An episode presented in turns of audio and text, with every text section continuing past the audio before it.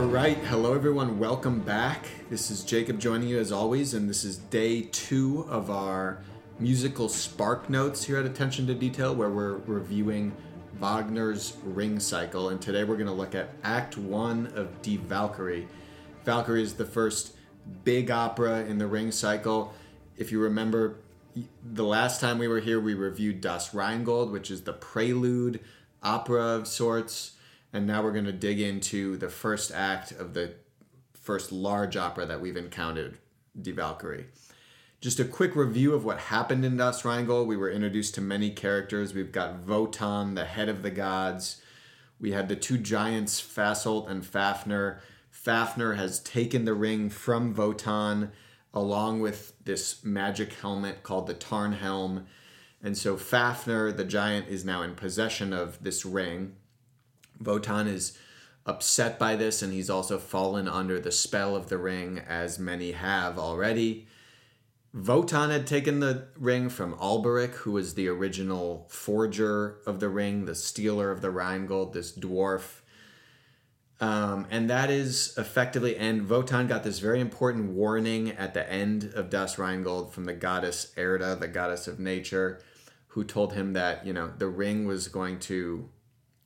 It was a harbinger of uh, bad things to come. It it ill befalls anyone who holds the ring, and so she gave him this very stark warning, which we don't know if he will heed or not.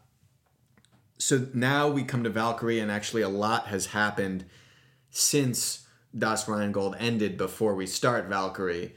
Since we left off, Fafner has used this Tarnhelm, this magic helmet, to transform himself into a dragon. That's something that we saw Alberich do in Das Rheingold, and we heard the motif of a dragon. And so Fafner has transformed himself into a dragon to be able to guard the ring, which is now his most prized possession. He's killed his brother over this ring, and so he's guarding it as a dragon. Wotan has also had uh, several kids. Um, he's really made his the rounds around uh, several spheres of the world, because as we talked about in Das Rheingold, we have the kind of world of the gods, the world of the mortals, and the world of the underworld, of dwarfs, of Alberich. And Wotan has had many kids with Erda, the goddess who gave him the warning. Clearly they put that past them, and um, uh, they had some kids. And one of them is... All of their kids are these creatures called Valkyries that can fly. Their role is to rescue heroes, dead heroes, and bring them back to guard Valhalla. So they've had all these Valkyries, and one of those Valkyries is Brunhilde, who's going to be one of the main characters of the Ring Cycle. And Wotan, in addition to having a lot of kids with Erda in the heavenly realm, he's also wandered the earth, and he had two kids with a mortal, what's called a Volsunga, which is a race. Um, this is a race that's described in the Volsunga saga, which is this Norse mythology that's one of the main sources of inspiration for the ring, along with the Norse Eddas. And so Wotan has had a kid with some woman of the Volsung race, and those kids were separated at birth. Their names are Sigmund and Sieglinde. Um... And so that's where we're at. Wotan has had a lot of kids. Some of them are half god, half mortal. Some of them are all god, like Brunhilde. Um, and most of the content of this Valkyrie opera comes from this Volsunga saga. Um, and it's it's unclear if... It, it departs a little bit from the story of the Volsunga saga. Like, it's unclear if Wotan has had these kids, Sigmund and Sieglinde, who are going to be the main characters of... of this opera, Valkyrie. It's unclear if the woman who he had the kids with was a member of the Volsung race, or if Wotan is Volsa himself, the the creator of the Volsung race. Um, I think it's the former, but it departs a little bit from some elements of the story, but that's where the main inspiration comes from, these Norse myths. So in any case, that's where we are, and we open on a storm. It's it's storming outside, and our character of Siegfried, uh, I mean Sigmund, excuse me, is going to enter the scene. But the prelude, the very opening notes of this Valkyrie opera are incredible. We we open on this storm, and so we should listen to a little bit of the the opening music of Die Valkyrie.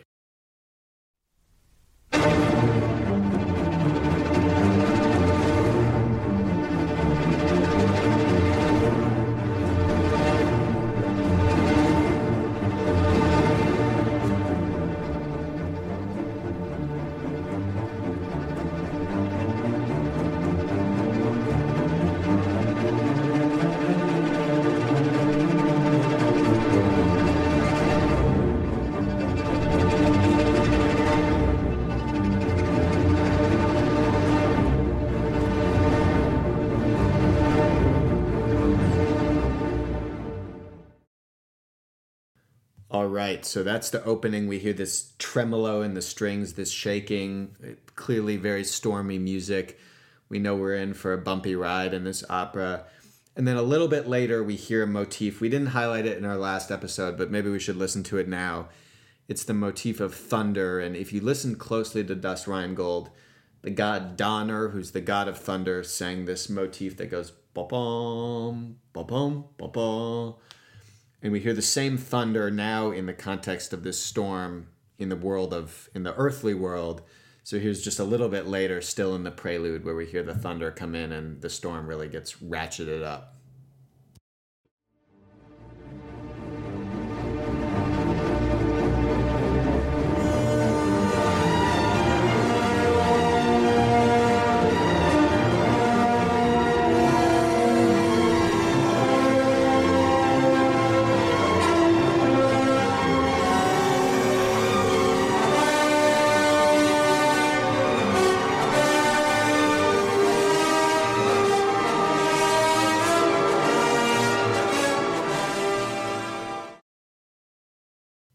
All right, so after this storm, our character of Sigmund enters the scene. And I should say that first act of Valkyrie is a perplexing one. It's not the best music ever written in The Ring, and not a lot happens, to be honest. It's also, it's short by Wagner standards. It's only an hour and ten minutes long, um, which, yeah, I know you doesn't seem short, but but it is short by Wagner standards. Um Das Rheingold, for example, was almost two and a half hours. So, but despite it being short by Wagnerian standards, a surprisingly little amount happens in this act. But our first scene, which we walk into, is really this kind of extended love scene between Sigmund and Sieglinde, or they're at least kind of, there's the hintings of them falling in love at some point in the future. It's kind of slightly flirtatious. And so when Sigmund enters, we're, we're introduced to his motif, which is going to permeate a lot of this scene. And here's how that sounds.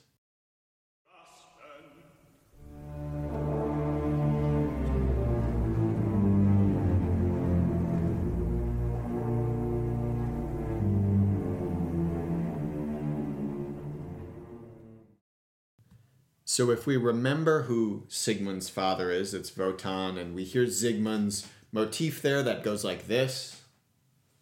And if we remember what Wotan's spear, the signal of his justice, his manhood, you know, his aggressiveness, what that sounded like, it sounded like this.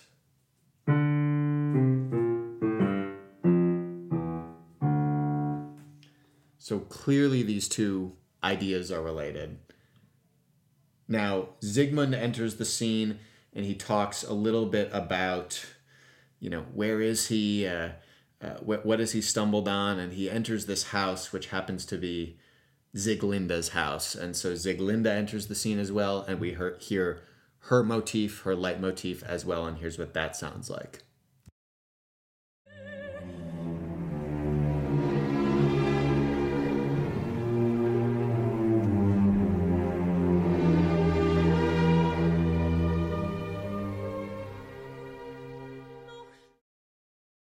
So there is Sieglinde's motif, very tender, light motif. And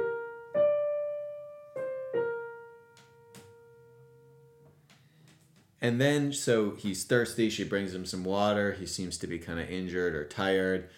And then we hear this extended passage for the solo cello and the cello section, where we hear an iteration of the leitmotif that will become the twins' love.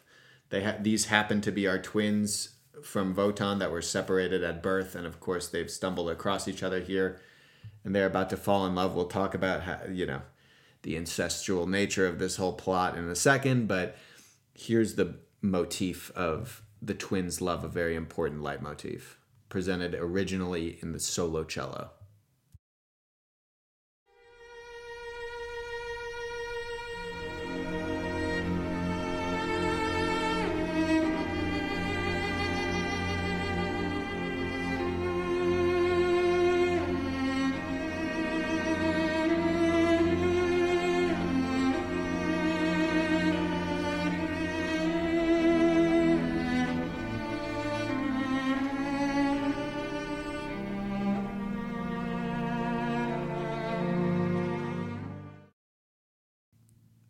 So there's our motifs that we need to know for our first scene. Sigmund, Sieglinde, and their, the love of these two twins. Then a little bit of stuff happens. Sigmund kind of tells how he got there. He seems to feel renewed a little bit now that he's there. Sieglinde gives him a drink of water, and they seem to kind of fall in love in some way. So we hear a lot of romantic music, their love theme, this thing that we just heard over and over. And then towards the end of the scene, he says, you know, he has to leave because ill follows him everywhere. Um, and Sieglinde says, you can stay because ill has already befallen this house that I'm living in. Um, so there's nothing, there's no more bad omens or anything like that that you can, you can bring upon this house. And that is the end of our first scene. It's a pretty short first scene and not that much happens. And then we get to scene two, and our other main character of this first act shows up. His name is Hunding, and he happens to be the husband of Sieglinde, and he's not a good guy. Um, and so we start scene two by hearing Hunding's motif, um, or leitmotif, and this we hear this in C minor, which if you happen to be following our keys here, that's the key that we've had several times already whenever uh, something bad happens, or that was our renunciation of love key that happened, all of the negative moments in uh, in Rheingold. So in any case, here is Hunding, uh, Hunding's leitmotif, kind of domineering, aggressive, imposing at the beginning of scene two.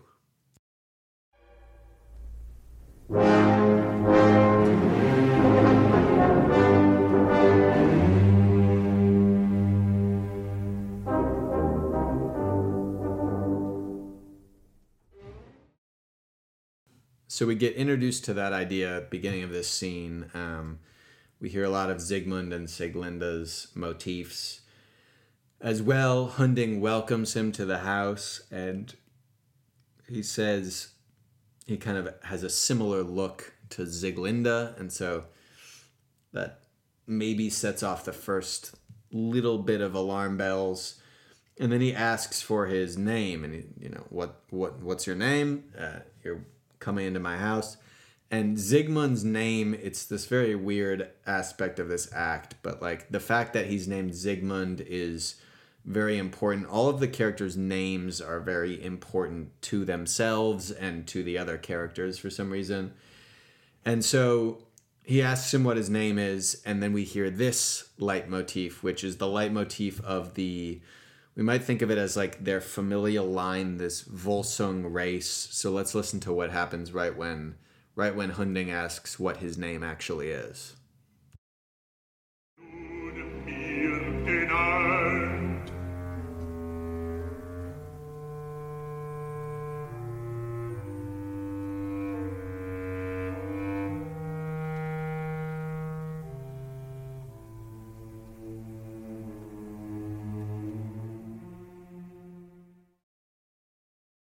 So we hear that motif introduced in the instrument of the bass clarinet. That's going to be an important instrument in the Ring Cycle, the bass clarinet.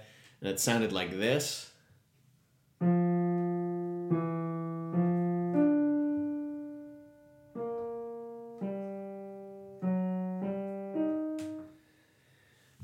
So yeah, that's going to be our kind of Volsung race motif or something like that. It's actually not going to be that important for us now, but it's one of those motifs that's going to be kind of generative of other motifs that are to come later.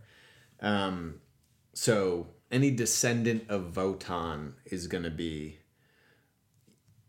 involved in that kind of Volsung leitmotif idea. So he says that his name is Wehwalt, which means like kind of there's Ve is pain. And so he's, he's really leaning into this idea that his life has just been pain and suffering. Um, and he tells his story. He tells someone killed his mother, his sister, his twin sister fled, and he wandered the world with his father, Vulfa, who he calls. Um, and at the moment where he's talking about his mother being killed, um, I just want to play a very little clip in this long kind of aria-esque section where Sigmund is singing about his life. But there's a couple important moments, so let's listen to the first one here when he's talking about the moment when his mother got killed.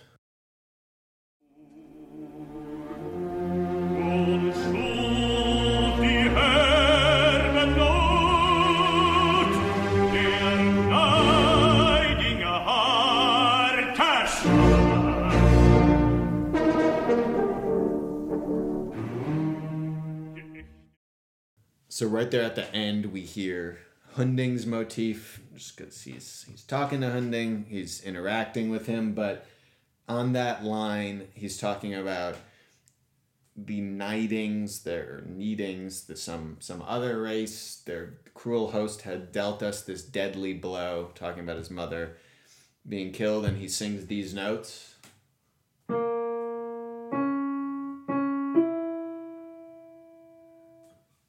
And if you remember, got our keen leitmotif ears activated. Our curse motif sounds like this.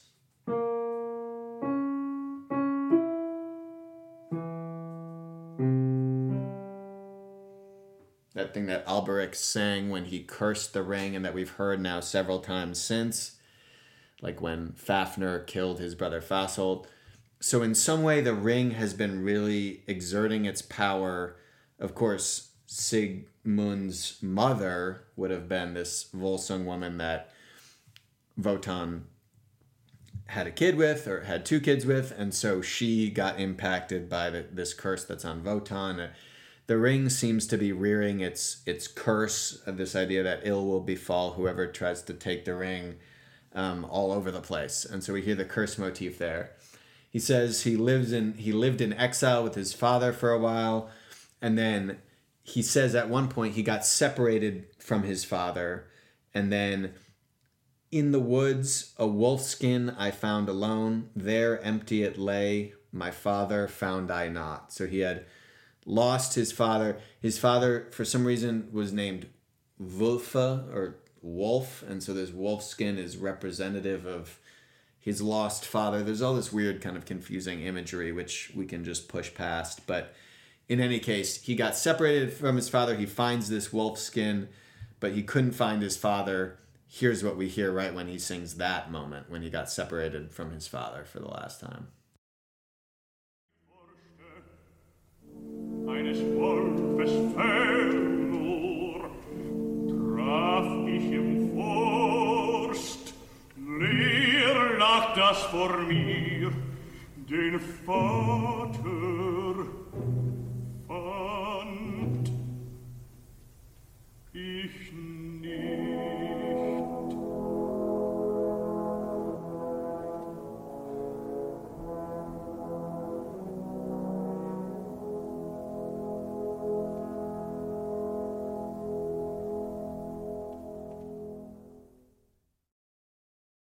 So there, again, if we've got our keen leitmotif ears on, we know both who his father was and where his father had returned to. We hear this motif.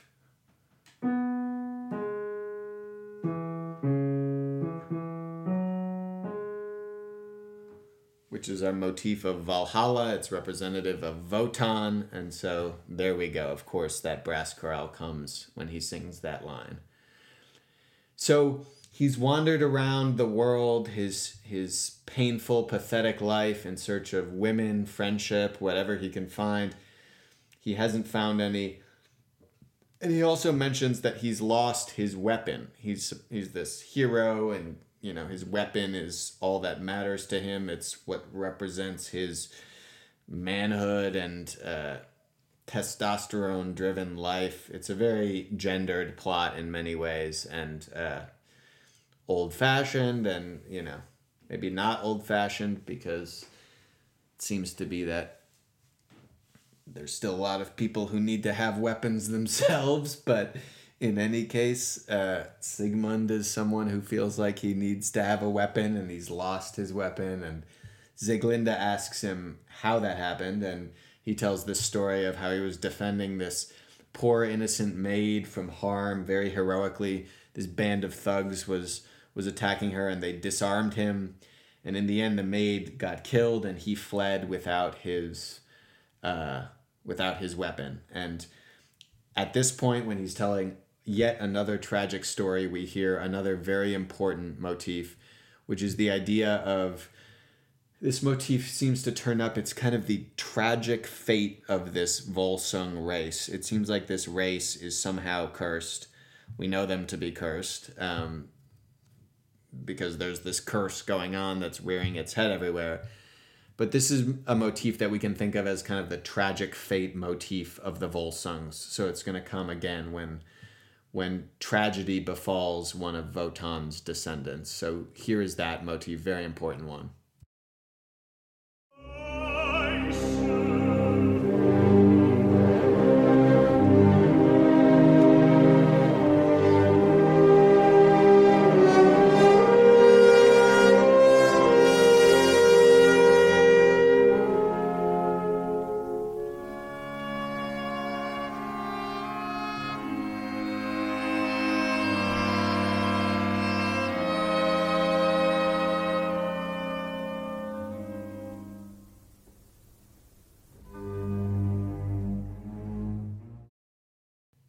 Now, we're really going to have to activate our long-distance hearing in this piece, and especially with this motif. That's what the Ring really requires you to do, is to commit these things to memory and remember that, remember them fifteen hours of music later, because what we just heard is going to come back in an incredibly important moment at the end of this entire cycle. So we'll... We'll table it for now, but but that's a really important one that's going to come up at key moments. So we hear that motif, the tragic fate of the Volsungs, um, and it actually it turns out that Hunding, this bad guy, he's got this imposing C minor leitmotif himself. He has been one of Sigmund's pursuers that chased him in this storm, and he's out been hunting Volsungs, and. Uh, this is, you know, he doesn't like Volsungs, um, so he's letting Sigmund stay the night, but tomorrow they're going to duel and they're going to battle. And so there's this long orchestral interlude. Hunding leaves and says, like, you know, tomorrow there's the smackdown and we're going to duel, and that's going to be, um, you get one night to stay here.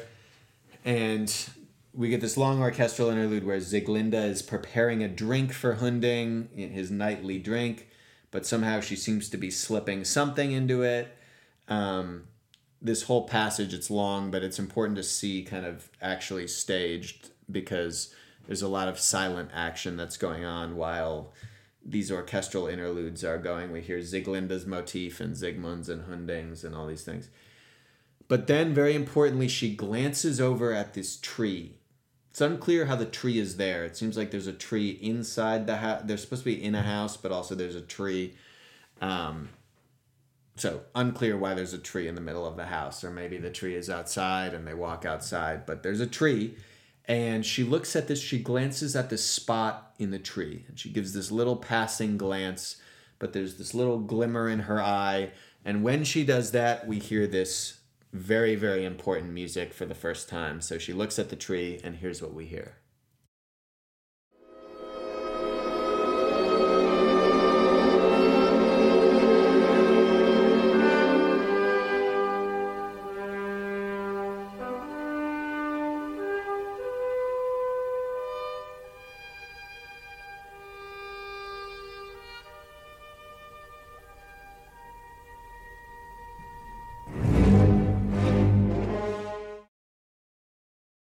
So there's this kind of shimmering texture, and suddenly we hear this new motif, one of the most important motifs in the entire Ring Cycle, which goes...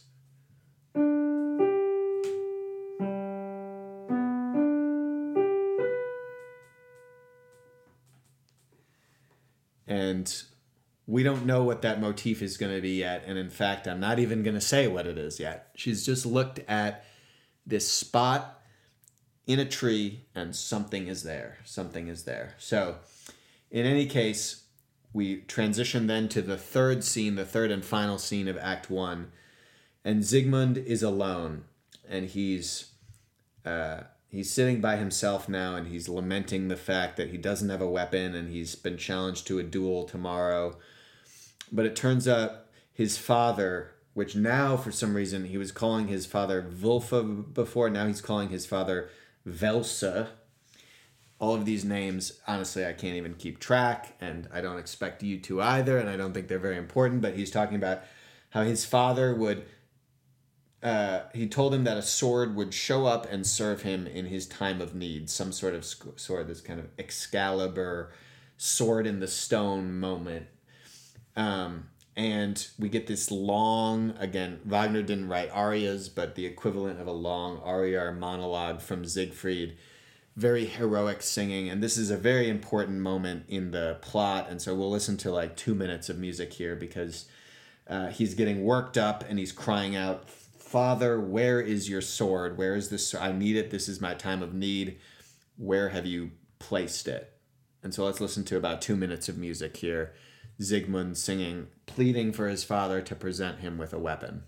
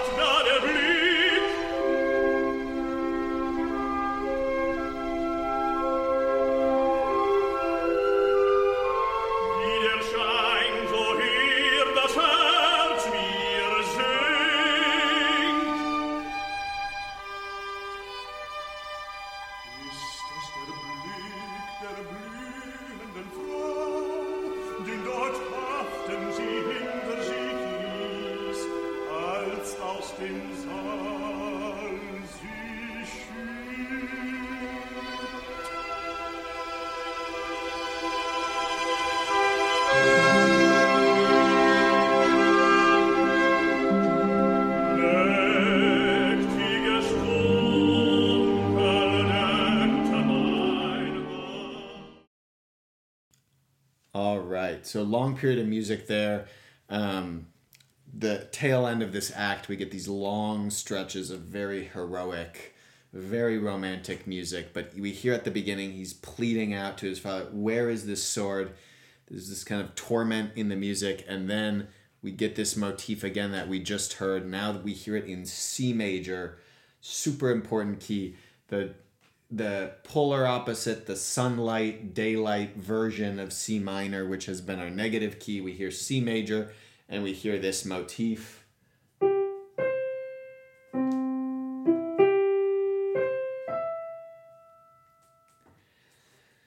it turns out we are now, we figure out what this motif is. It's the motif of the sword, this sword that he calls, the sword's name is going to be Nothung.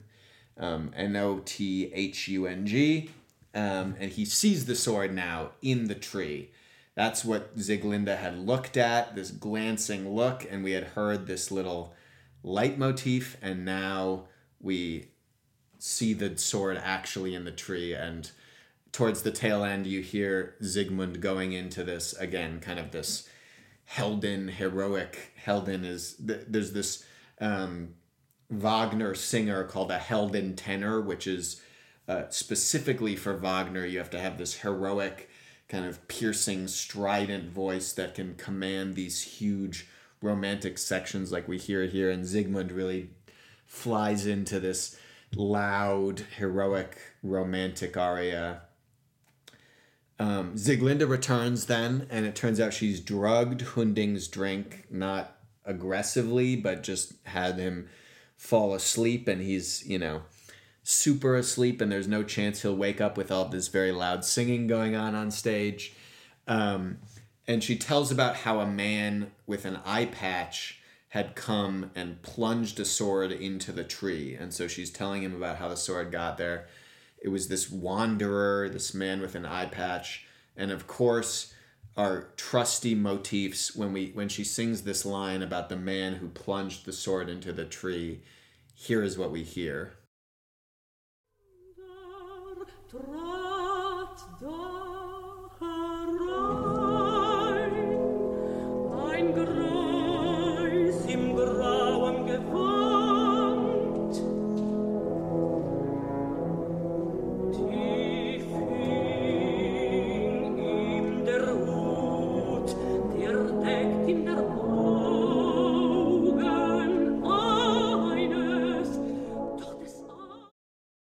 So hopefully if we're starting to recognize these leitmotifs, this is one of the ones that we can get. This is, again, Valhalla, and it tells us that it's Wotan who put the sword here for Sigmund to find. There's tons of loud romantic singing. They're kind of just both waxing poetically about the sword, about heroism, about love.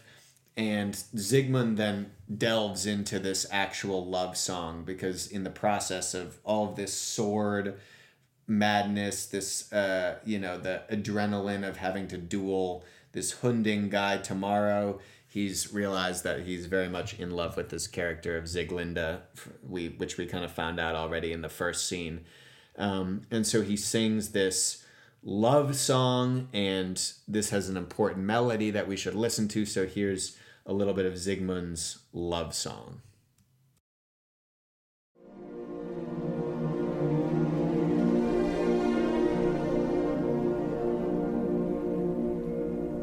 Winterstürme wichen im Wonnemond, in mildem Lichte leuchtet der Lenz, auf linden Lüften leicht und lieb,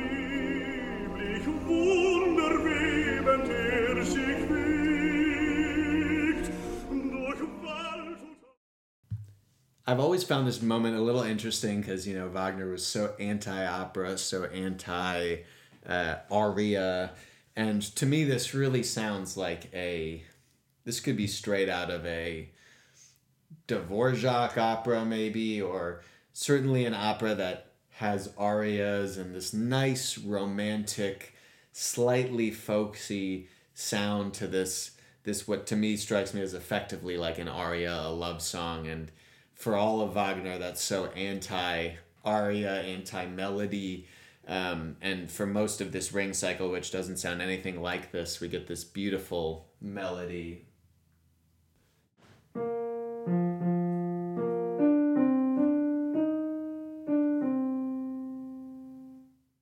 Just always sounded to me like a this this nice, beautiful, simple melody, Sig, Sigmund's love song.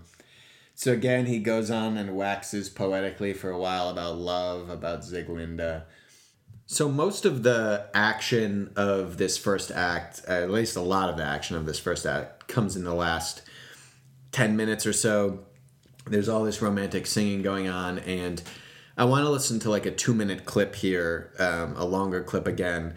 This is where Sigmund is singing his love song, and suddenly Sieglinde has kind of realized that his father is this guy he was singing about, Wälse or Vulfa, whoever it might be, but we know that to be Wotan.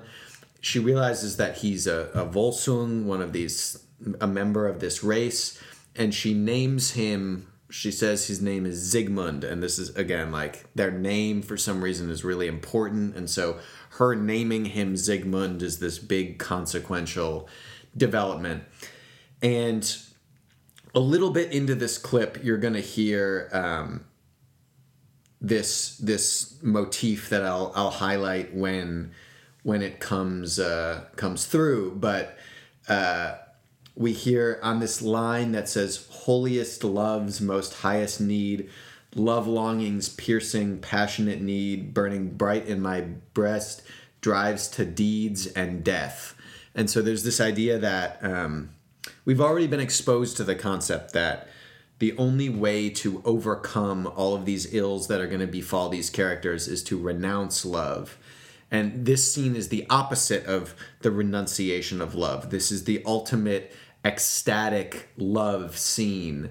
And so we're going to hear an important motif when that actually, when that moment, that line comes. But let's listen to this two-minute clip of music. This is right towards the end. A lot of stuff happens here.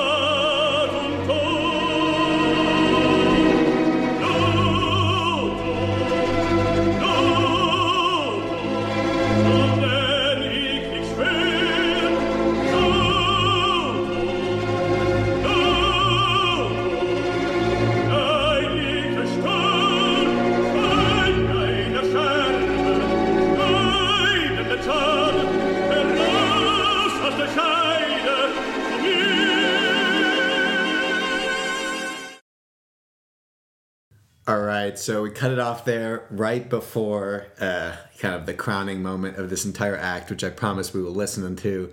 But a lot happened in that clip. So you hear that kind of, I mean, ecstatic singing. She names him Sigmund. It's this big moment. He comes in, again, one of these kind of Heldentenor moments where massive uh, tenor voice soaring over the orchestra. And then, very importantly... Very importantly, at that moment where I mentioned holiest love's most highest need, it says, burning bright in my breast, drives to deeds and death. We hear this motif, which we may have recognized, that goes like this.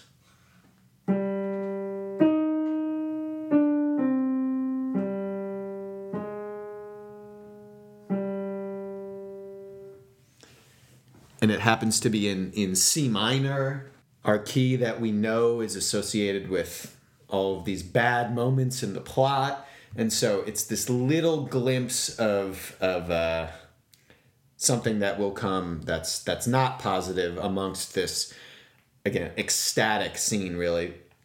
And then he, of course, he's naming things. They're in the spirit of, they're just like, let me throw a name on anything I can attach here. And so he names his sword Nothung, N O T H U N G, and we hear this motif of the sword Nothung. We've already heard one sword motif, but he sings this octave that falls that sounds like this. And then he repeats it. So that's another motif that we should be aware of, of just he's named this Nothung, uh, let me name you this sword. And then at the moment that we just cut out, this amazing moment, the end of the act, he he's going to pull out the sword from the tree. And at that moment, they're going to learn, that finally realize, okay, we're brother and sister. They're going to profess their love for each other. Um, and when they do that, of course, we will hear this. We'll hear his love song motif that he sang just recently. Um, that'll come back once again. And then the act is going to end Uh, with this motif that we've heard from the very, very beginning of the act of the twins' love. So there'll be a lot to hear in this last two-minute clip, which we have to listen to the end of this first act. It's a stunning ending to the first act, an act that admittedly I think is not one of Wagner's best, but it really ramps up at the end. In a way, it's massively overindulgent at the end, I find. I mean, we've had about... The the whole last scene, the third scene, is like twenty minutes plus, twenty-five minutes of this real, just like, uh, yeah, indulgent is the only word. Um, massive orchestra, highly romantic. Um, but these last four minutes are really, really where you get your money's worth. So let's listen to right where we left off. We heard the trumpet coming in, and we can maybe imagine what we're going to hear. He's about to pull the sword out of the tree. So we'll hear the sword motif, and then they'll realize they're brother and sister, profess their love. We'll hear that love song, and we'll hear their the motif that represents the twins' love for each other uh, as the act closes. So here's the last two minutes of Valkyrie. Enjoy.